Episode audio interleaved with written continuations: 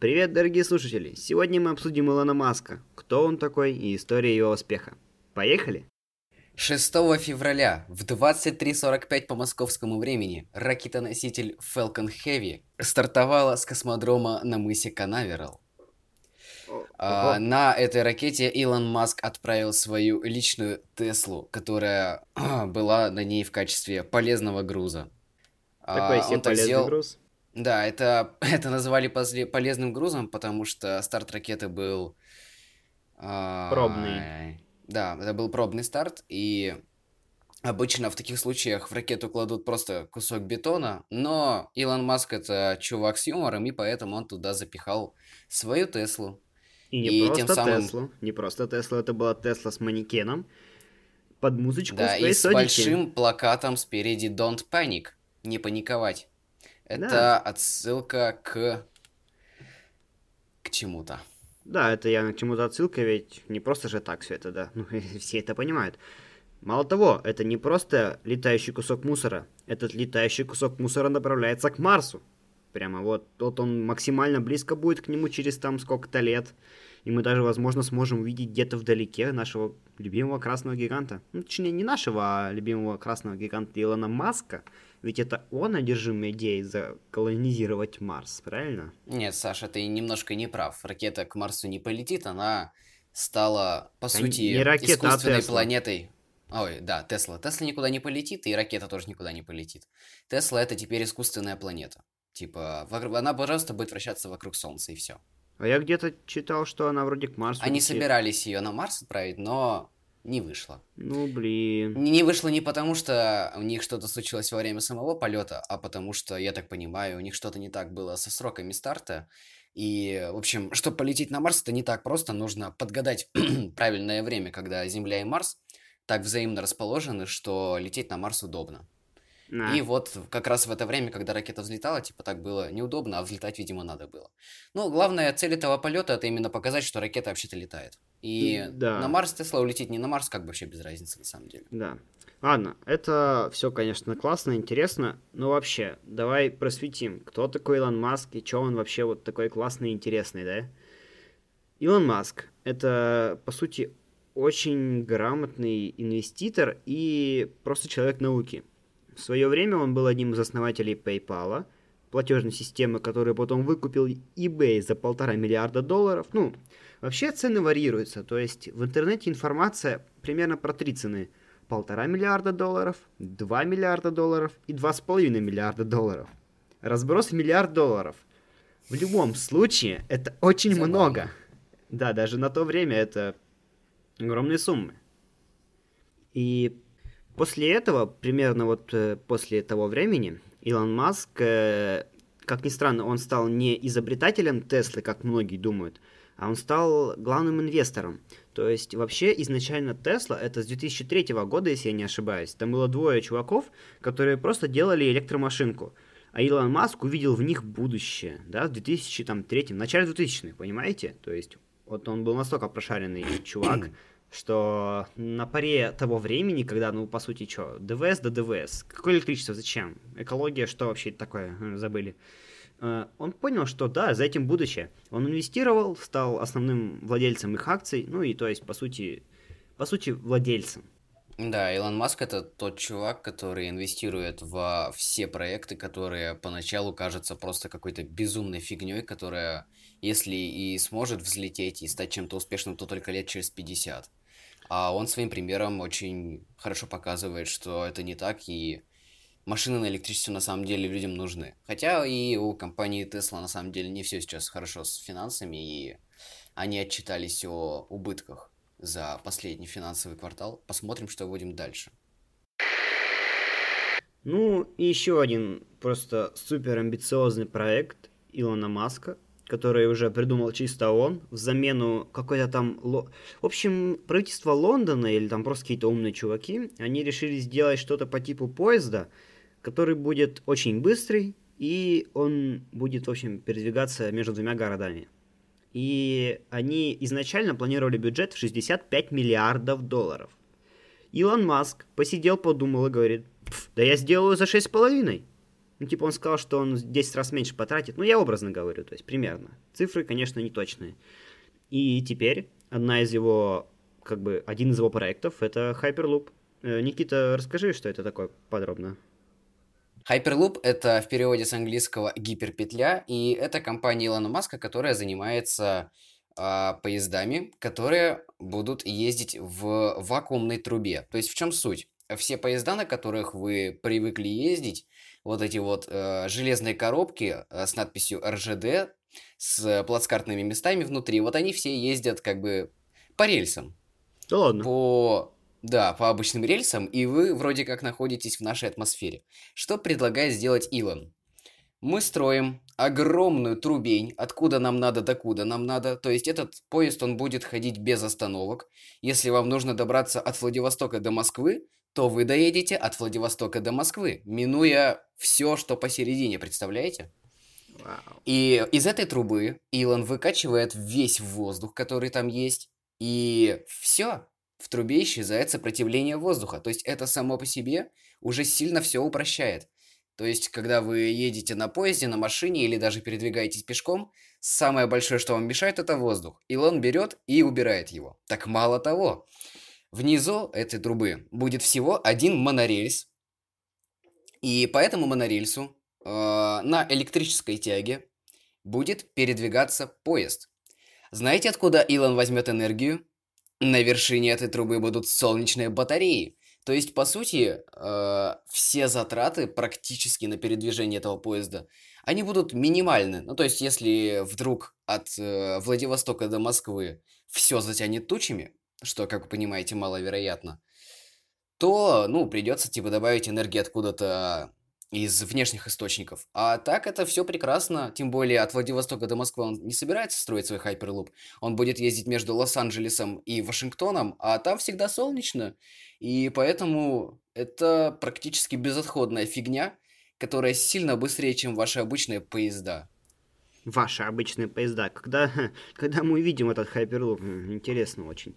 Ну, я ни в коем случае не говорю, что это плохой проект. Конечно, это супер интересно и супер классно, но его мало поддерживают. Не в плане инвестиций, а в плане людей. Почему-то многие люди, увидев его провалы, напомню, что в случае с SpaceX первые три запуска ракеты были неудачные. Третий запуск был вообще коммерческий. То есть там были спутники, там прах умерших, которые отправлялись Все в космос. запуски SpaceX коммерческие. Нет, я имею в виду о том, что они вывозили полезный груз. Первые два это были просто проверки, неудачные. Да, вот как сейчас, как сейчас, да. Да, а третий, ракета. это они вывозили пару спутников и прах, и они не смогли. Э, Четвертый запуск, он был, как, как, как говорится, в банк Они просто через пару месяцев, наладив все, что могли, они взяли и полетели. Если бы не состоялось четвертого полета, компании просто бы не стало. То есть вот примерно так все произошло. И мне, мне в этом нравится Маск. В том, что он, в принципе, э, не сдается. То есть вот и... Как сказать? У него есть своя мечта, и он к ней стремится, даже при том, что очень многое теряет на пути. Мало того, что он теряет, его еще люди все не поддерживают. Кто-то говорит, что зачем нам Марс. Кто-то говорит о том, что все это нифига не выгодно. Наши СМИ это вообще... Это вообще отдельная тема. Они все говорят, что, о, смотрите, он же теряет деньги, у него ничего не получится. А деньги это не главное. Если у тебя есть классная идея и хорошие, хорошие какие-то люди, воплощения, ты найдешь где взять денег. Серьезно, тем более Маск не глупый человек, и у него есть... Да, Илону Маску очень много донатит правительство США, и часто наши СМИ это выставляют как что-то плохое, как будто у него у самого на это нет денег. Но на самом деле это абсолютно нормально поддерживать успешных бизнесменов. И как мы видим, за последнее время проект SpaceX, он очень даже подрос и практически сравнялся по количеству запусков с Роскосмосом.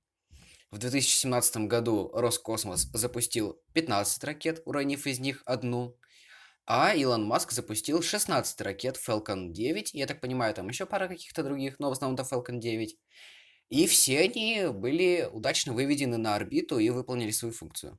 То есть вот SpaceX это частная компания, в которой работает э, около 4000 человек против Роскосмоса, государственной корпорации большой страны, которая в космосе с, э, ну, С из самых первых стран, вместе с США и Советский Союз, в космосе очень давно, но вот за буквально 10 лет, нет, не за 10, получается, за 18 лет, э, новичок-простачок Илон Маск смог обогнать большую госкорпорацию, что само по себе уже очень респектабельно. Конечно. Ну, по крайней мере, они не перепутали данные одного космодрома с другими, да?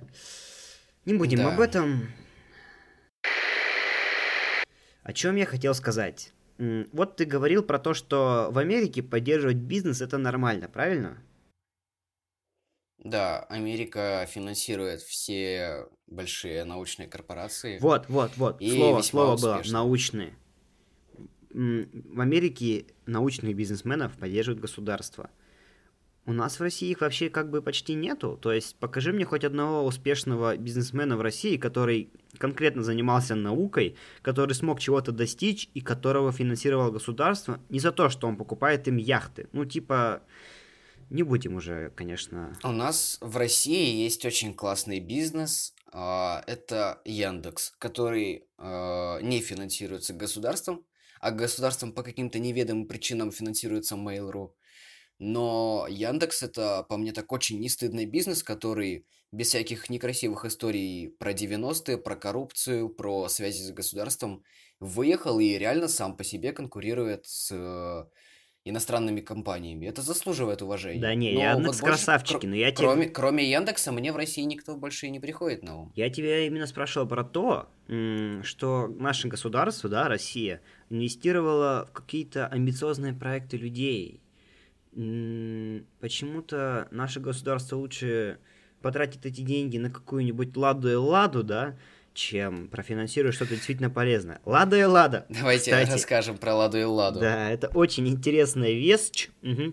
Короче, я думаю, что все из вас видели Ладу Калину, да? Это вот эта вот машинка, которая ездит по нашим дорогам, да? Ну, Калина, господи, все видели Калину. А теперь представляю вам инновационную разработку за миллион триста пятьдесят тысяч рублей, стартовая цена, которая была в самом начале. Калина с, блин, мотором от Не велосипеда. разработку, а цена. Разработка там была в 10 миллионов евро, если О! мне не изменяет память. Что? Ну, разработка с самого начала 10 до самого миллионов конца, евро? разработка этой машины. Поставить Да. от газонокосилки мотор в Калину? Тихо. А, ладно, молчу. Ну, короче, Лада и Лада. Это Лада Калина с электромотором, которая, которых было выпущено 100 штук, 50 из которых куда-то ушли, 40... Они остались на заводе. А, они просто. остались на заводе. 40 отдали кому-то на испытание, неизвестно кому. А 10... Нет, неизвестно кому, это дилеры. То есть вы можете прийти в магазин, в теории, в какой-то магазин, черт знает где он. Вы можете сказать, э, дайте-ка мне покататься на Ладе Ладе. Вам дадут покататься, но нет, не продадут, потому что она вот только Но в тестовом варианте доступна. легкими математическими действиями мы начинаем понимать, что 100 минус 50 минус 40 равно 10. Где 10 машин АвтоВАЗ? Либо... Возможно, на одной из них ездит директор АвтоВАЗа, а остальные 9 ушли, допустим, инженером. А может быть, Наверняка а может быть их старались. даже продали кому-то. Но я не завидую Хотелось бы этому верить. человеку, да. Ладно, хватит про АвтоВАЗ. Давайте дальше.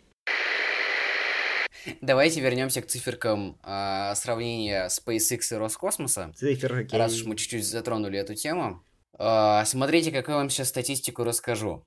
А, статистика это будет про циферки, сколько стоит запустить один Falcon Heavy и одну прекрасную российскую ракету Ангара А5. Между прочим, достаточно новую ракету. Итак, сколько тонн полезной нагрузки вывезет на себе Falcon Heavy? Полезная нагрузка это все те спутники или люди, а, которые отправляются в космос. Все остальное, вся ракета, она типа не считается в этом. Мгм. Falcon Heavy может увезти на себе 63,8 тонны. Я тебя поправлю, это Что- на низкую орбиту. То есть это, Да, это на, на, на бли- на низкую ближайшую орбиту. да, орбиту. Ну, давай не, не, не будем это брать, э, типа, низко или геопереходно, тем более мы сами в этом не особо разбираемся. Давайте будем, давайте будем сравнивать по низкой орбите, потому что с геопереходной сможете э, перейти по ссылке, мы, наверное, оставим ее в описании Нет. и посмотреть всю статистику более подробно, почему нет. Потому что зачем?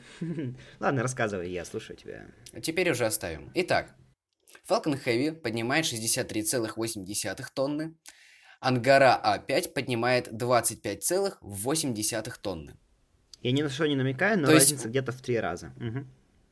А, ну нет, дело в том, что это разные ракеты, а, которые предназначаются для немножко разных целей. Ладно, черт с ним. Мы эти ракеты, их в принципе сравнивать по идее как бы и нельзя, потому что, как видите, их э, грузоподъемность она разная. Это все равно, что сравнивать БелАЗ с Ладой Калиной. Типа, ну да, можно сравнить цену, БелАЗ будет дороже, но это не то. Но нет. Теперь мы смотрим, сколько же будет стоить запуск Falcon Heavy и Ангары А5. Цена запуска Falcon Heavy 90 миллионов долларов. Цена запуска Ангары А5 100 миллионов долларов. И тут появляется такое чувство, которое скребет затылочки. Меня где-то обманули? Нет? Да, потому что Используя прекрасную российскую ракету Ангара А5, вы сможете за 100 миллионов долларов увести свой спутник.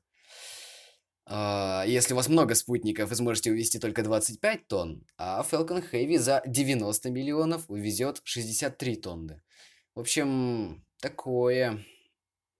Есть ощущение, что какая-то компания тут явно проигрывает в соотношении цена-качество, и это не SpaceX. Мы, естественно, не можем ни в коем случае судить. Мы не эксперты, мы просто здесь сидим и рассуждаем.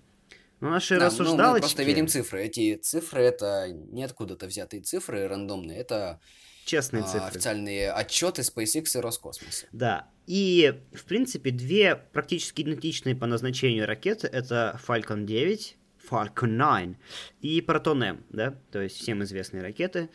Falcon 9. Э, полезная нагрузка 22,8 тонн. Proton M это 23 тонны. Ну, то есть примерно одинаково, да? Но при этом все равно Falcon 9 стоит 62 миллиона, а Proton M 65. Ну, типа, конечно, тут разницы почти нету, но в любом случае приятнее ведь сэкономить 3 миллиона долларов. Да, и на самом деле Фэлк... Э, ладно, буду называть по-русски. Falcon 9 а, он уже хорошенько так отобрал рынок у Proton M, потому что чуть-чуть понадежнее, чуть-чуть подешевле.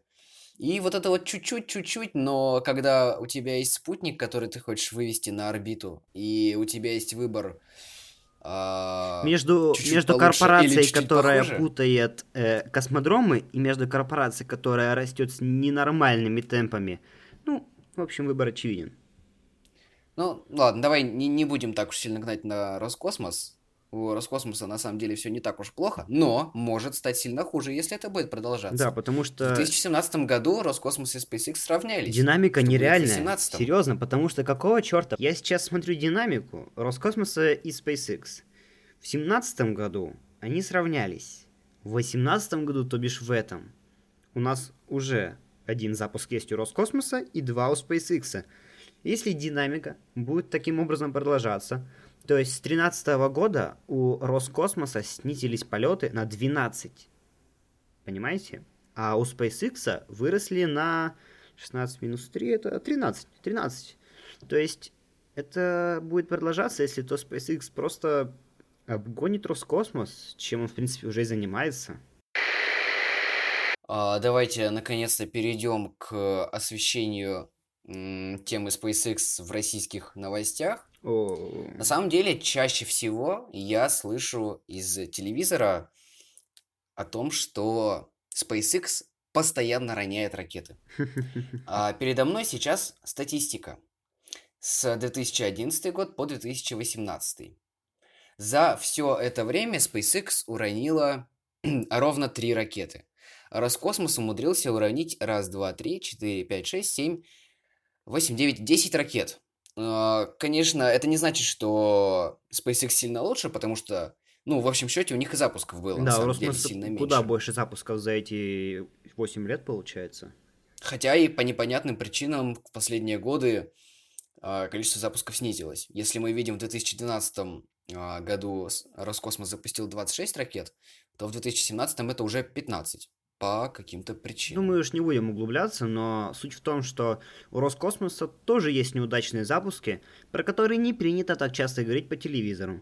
И еще очень распространенное мнение, что по телевизору, что в принципе у людей, это то, что Маск какой-то понтовщик, который просто прорекламил себя тем, что вывел Теслу на орбиту. Что? Что? Что вообще? А лучше вывести кусок бетона?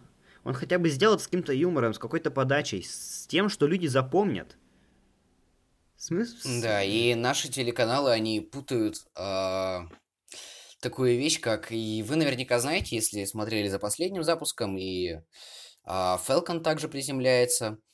Э, та часть двигателя, которая выводит ракету в воздух, э, у Роскосмоса, у нас и у всех э, больших госкорпораций, они просто падают куда-то в пустыню, и потом их ищут, собирают, куда-то увозят, сжигают, уничтожают, не суть. А Маск а, свои двигатели, он их пытается вернуть, посадить на платформу и потом опять использовать. Угу. То есть одна ракета используется, один двигатель используется дважды. А то и больше. И когда... Да, а то и больше. А и когда Маск роняет эти двигатели, наши каналы это подают как ракета упала. Но если так подумать, то каждая ракета Роскосмоса падает, выходит, но ведь это не так.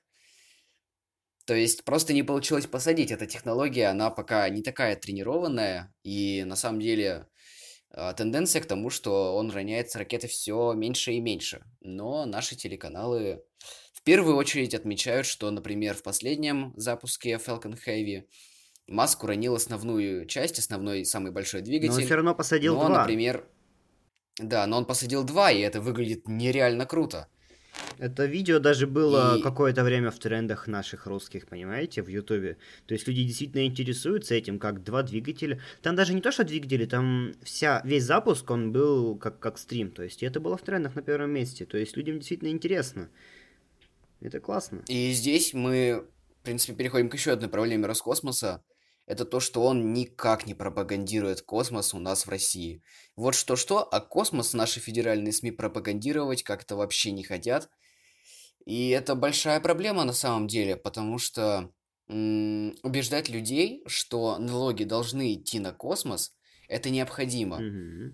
Типа, если сейчас вдруг резко государство вспомнит о том, что мы вообще-то космическая держава, и я искренне надеюсь, что мы такое и останемся, и решит поднять налоги на космос в несколько раз, ну даже не в несколько раз, допустим, просто поднять значительно, то у населения на самом деле могут возникнуть вопросы, а на кой черт мне это надо?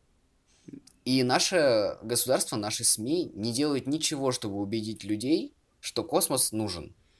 Э. А Илон Маск всеми своими действиями и SpaceX, они очень классно развивают эту идею, что пацаны, мы будем жить на Марсе. Вот еще чуть-чуть, не вы, так ваши дети, точно, вот прям точно сможете попасть на Марс. Хотя это очень и оптимистичный на... взгляд, конечно, вряд ли мы... Это очень оптимистичный взгляд, но, блин, это важно на самом ну деле. Ну, да. Потому что если сейчас в космос не впихивать кучу денег, то мы никогда туда не попадем. И в этом есть на самом деле практическое, э, практическое применение, если можно так выразиться, в полете на Марс. Это то, что Земля-то у нас как бы не вечная.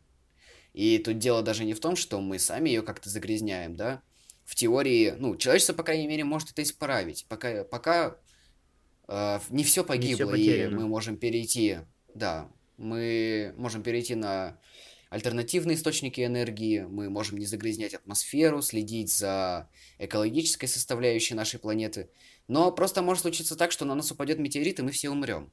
И у нас нет никакой резервной копии человечества, а нам такая нужна. И для этого космические полеты, они просто нам необходимы. Знаешь, в чем я вижу проблему того, что наше государство не хочет проводить какую-то агитацию по поводу космоса? Удиви меня. Это все банально. Советский Союз. Э, вспомни любого человека, который при жизни, или, может быть, его родители при жизни, застали полет Гагарина, там еще что-то, там, вывод первого спутника, или там вывод это МКС нашей, да, они же все были впечатлены этим. Советский Союз нереально пропагандировал за это. Это по всем каналам, в любом радио, везде. Люди волновались. По всем каналам, по двум. Это ну, было в смысле, несложно. Да, но в любом случае, это реально парило, парило людей. То есть люди волновались действительно, что там происходит наверху. И э, можно сказать, что с того времени, когда вот Советский Союз закончился, так скажем, да, молодежь, э, она еще не, как сказать, не то, что не платит налоги, а еще сильно не интересуется этим. То есть, ну, летают, да, то есть и сохраняется Это в какой-то степени стало обыденностью. Да, это, это стало, то есть мы все знаем, типа, а, ну да, мы там, Гагарин у нас был, ну типа, мы молодцы, мы МКС выпустили, у нас классная репутация, и чё? А инноваций-то нету, по сути, то есть мы как вот пользовались той супер примитивной, хоть и дешевой, я не спорю, дешевой, надежной банкой, которая, по сути, вот это топливо сгорает, да, где это нам еще наша учительница по физике рассказывала, это действительно интересные вещи, то есть то, что американцы закупают у нас, по сути, эту продукцию, но это не суть. Как мы пользовались этим и просто выводили спутники, так мы этим продолжаем пользоваться. Ничего интересного, ничего амбициозного. Слетать до Луны, да нафиг оно нам надо? Ну, типа, это, конечно, правда, бесполезно, но хотя бы пытаться какие-то проекты вкладывать в это, не, не просто вкладывать деньги в то, Про чтобы полет за, загрязнять. Луны. Вообще-то полет на Луну у нас запланирован. Это будет проводиться вместе с НАСА. Хоть где-то мы с американцами можем что-то делать вместе. И это будет не совсем полет на Луну. У нас будет как МКС, только вращаться она будет вокруг Луны. А, такая лунная станция. И на год так 25 по-моему, есть планы ее вместе с США, вместе с НАСА построить. Посмотрим, что из этого выйдет. Ну, если не перепутают данные космодромов. Ладно, я Если сегодня не уже... перепутают Землю с Луной, да, то все будет Я хорошо. сегодня, наверное, уже всех достал этой новостью точнее этими моими ехидными высказываниями. И, может быть, кто-то не в курсе, но вот в семнадцатом году у нас был неудачный полет. У нас с э, космодрома Восточный стартовала ракета. И как вы думаете, почему она не смогла стартовать? Они просто неправильные данные вставили. Они вставили данные, я не знаю, как это работает, но наверное, там, типа, площадь какая-то, не суть. То есть Байк... на, Байкон... на Байконуре есть свои какие-то данные, с которыми взлетает ракета с него. Эти данные были на Восточном. То есть она взлетала с Восточного, как с Байконура. Да, это вообще нормально? Такая, что? Я не на Байконуре? Да, это типа не окей. То есть э, такого не должно быть. Ладно, когда инженеры там запутались, это человеческий фактор так называемый. Но, блин, там миллионы долларов тратится на то, чтобы люди взяли просто и выкинули их на свалку. Ну, это, это не классно. Я считаю, такого быть не должно нахрен. Ладно, мы, мы вообще поговорили сейчас про Илона Маска, какой он вообще классный парень и все такое, но мы больше сейчас проговорили про его проекты и про то, во что он вкладывался сам. То есть вот вообще Илон Маск, почему он классный? Это было выражено уже не только мной, не только Никитой, а в принципе люди так считают, что Илон Маск популяризирует науку. И это очень важно. Это очень круто, серьезно. Вот, наверное, 50%, больше, наверное, 50% считают, что вот наука, да, это... Я, я сам так считал, когда был маленький, что вот наука, это сидят какие-то чуваки в очках, да, в каком-то центре и пишут записочки. На самом деле ведь наука это, ну, это действительно интересно. То есть это мало того, что какие-то люди, с которыми ты можешь познакомиться, это крутые проекты, крутые какие-то там проекты на будущее в плане космоса, не только космоса, ну всего. Действительно, вот Маск — это тот пример, на который можно равняться. То есть да, нам он... просто нужно отойти от стереотипа чуваков в белых халатах, которые не моются неделями, которые все погружены в науку, с которыми нельзя поговорить ни о чем. Которых а... не любят девочки, которые не катаются да, на крутых вот машинах. Вот. А Маск, он не такой. У него есть он и девочки, ученый, и машины, и, и деньги, и все. Девочки, да. Да, это... это... И вот ты смотришь на нее и понимаешь, блин, а ведь наука, может быть, мне тоже стоит заняться? Не потому, что ты смотришь, что у него есть деньги, а потому, что тебе действительно интересна была наука, но ты боялся того, что ты будешь каким-то задрипанным чуваком, сидящим в лаборатории. Так что я считаю, что нам надо отойти от этого стереотипа, что ученые это просто какие-то неинтересные ботаны.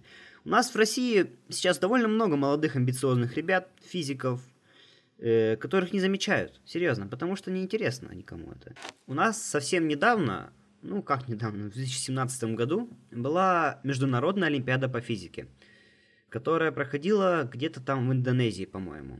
В России 5 школьников, школьников, попрошу заметить, получили золото по физике. И это, это ребята, которые, по сути, могут быть как опорой для будущего. Серьезно, потому что вот это те люди, которые не побоялись заняться наукой, и про них никто не рассказывает. Там показали один раз по новостям, э, Твиттер Миноборнауки написал, и все.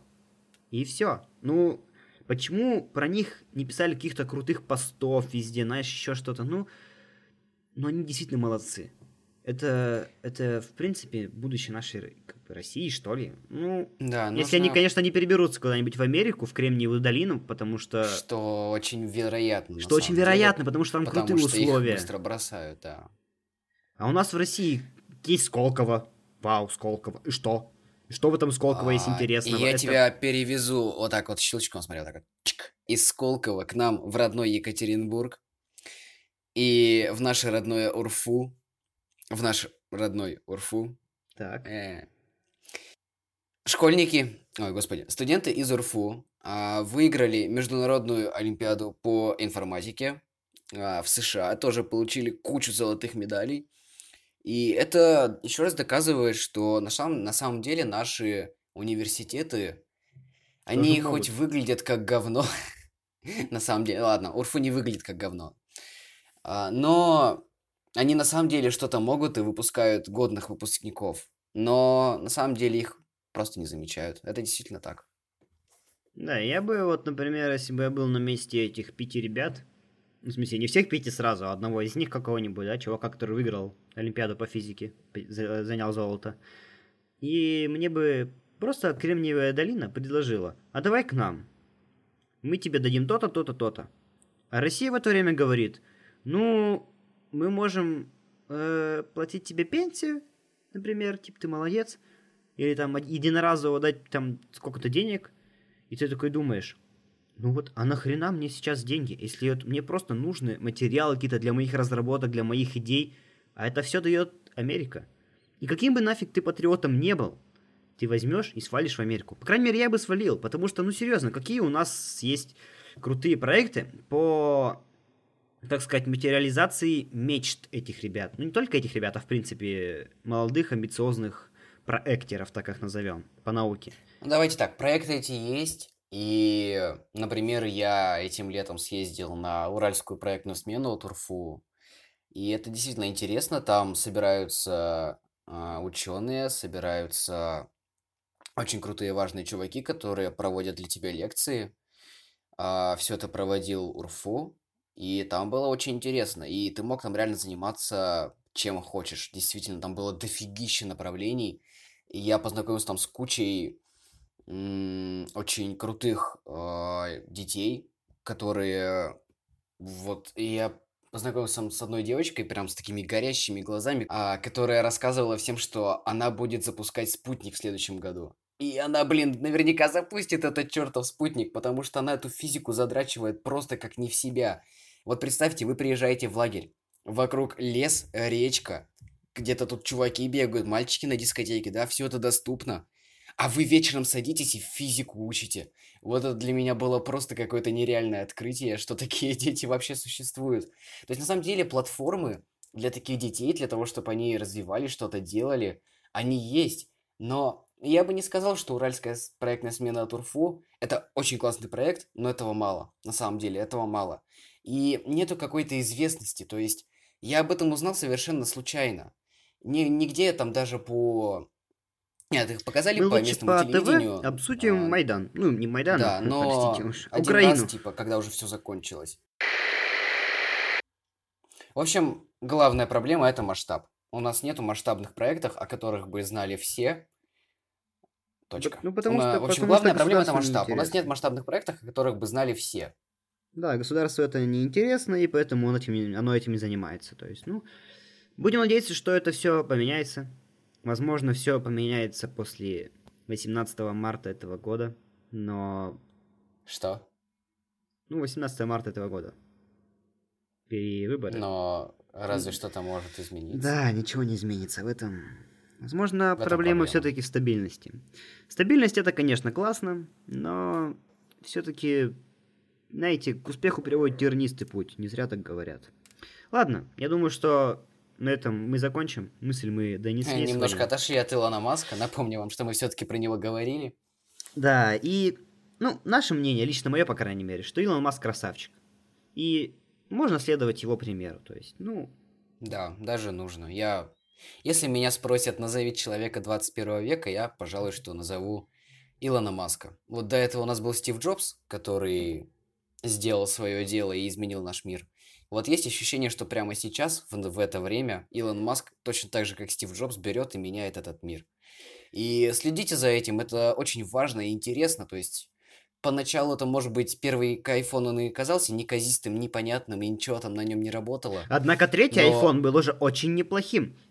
Да, следите за SpaceX, и какая-нибудь следующая ракета Илона Маска возьмет и отправит вас на Марс. Это действительно так может случиться. И возможно, что следующая ракета SpaceX будет опережать на 9-10 лет вперед все ракеты, как сейчас делает iPhone 3G с андроидами. Всем удачи, всем пока! В общем, Саша уже ушел. А, ребят, друзья, подписывайтесь на нас, пожалуйста, в Телеграме. Подписывайтесь на нас ВКонтакте. А, мы очень надеемся, что вам это стало интересно, и вы дослушали до сюда. Если вы дослушали до сюда, вы красавчик. Вы реально красавчик. Нам сейчас очень важна ваша поддержка. А, спасибо за прослушивание. Всем пока, ребят.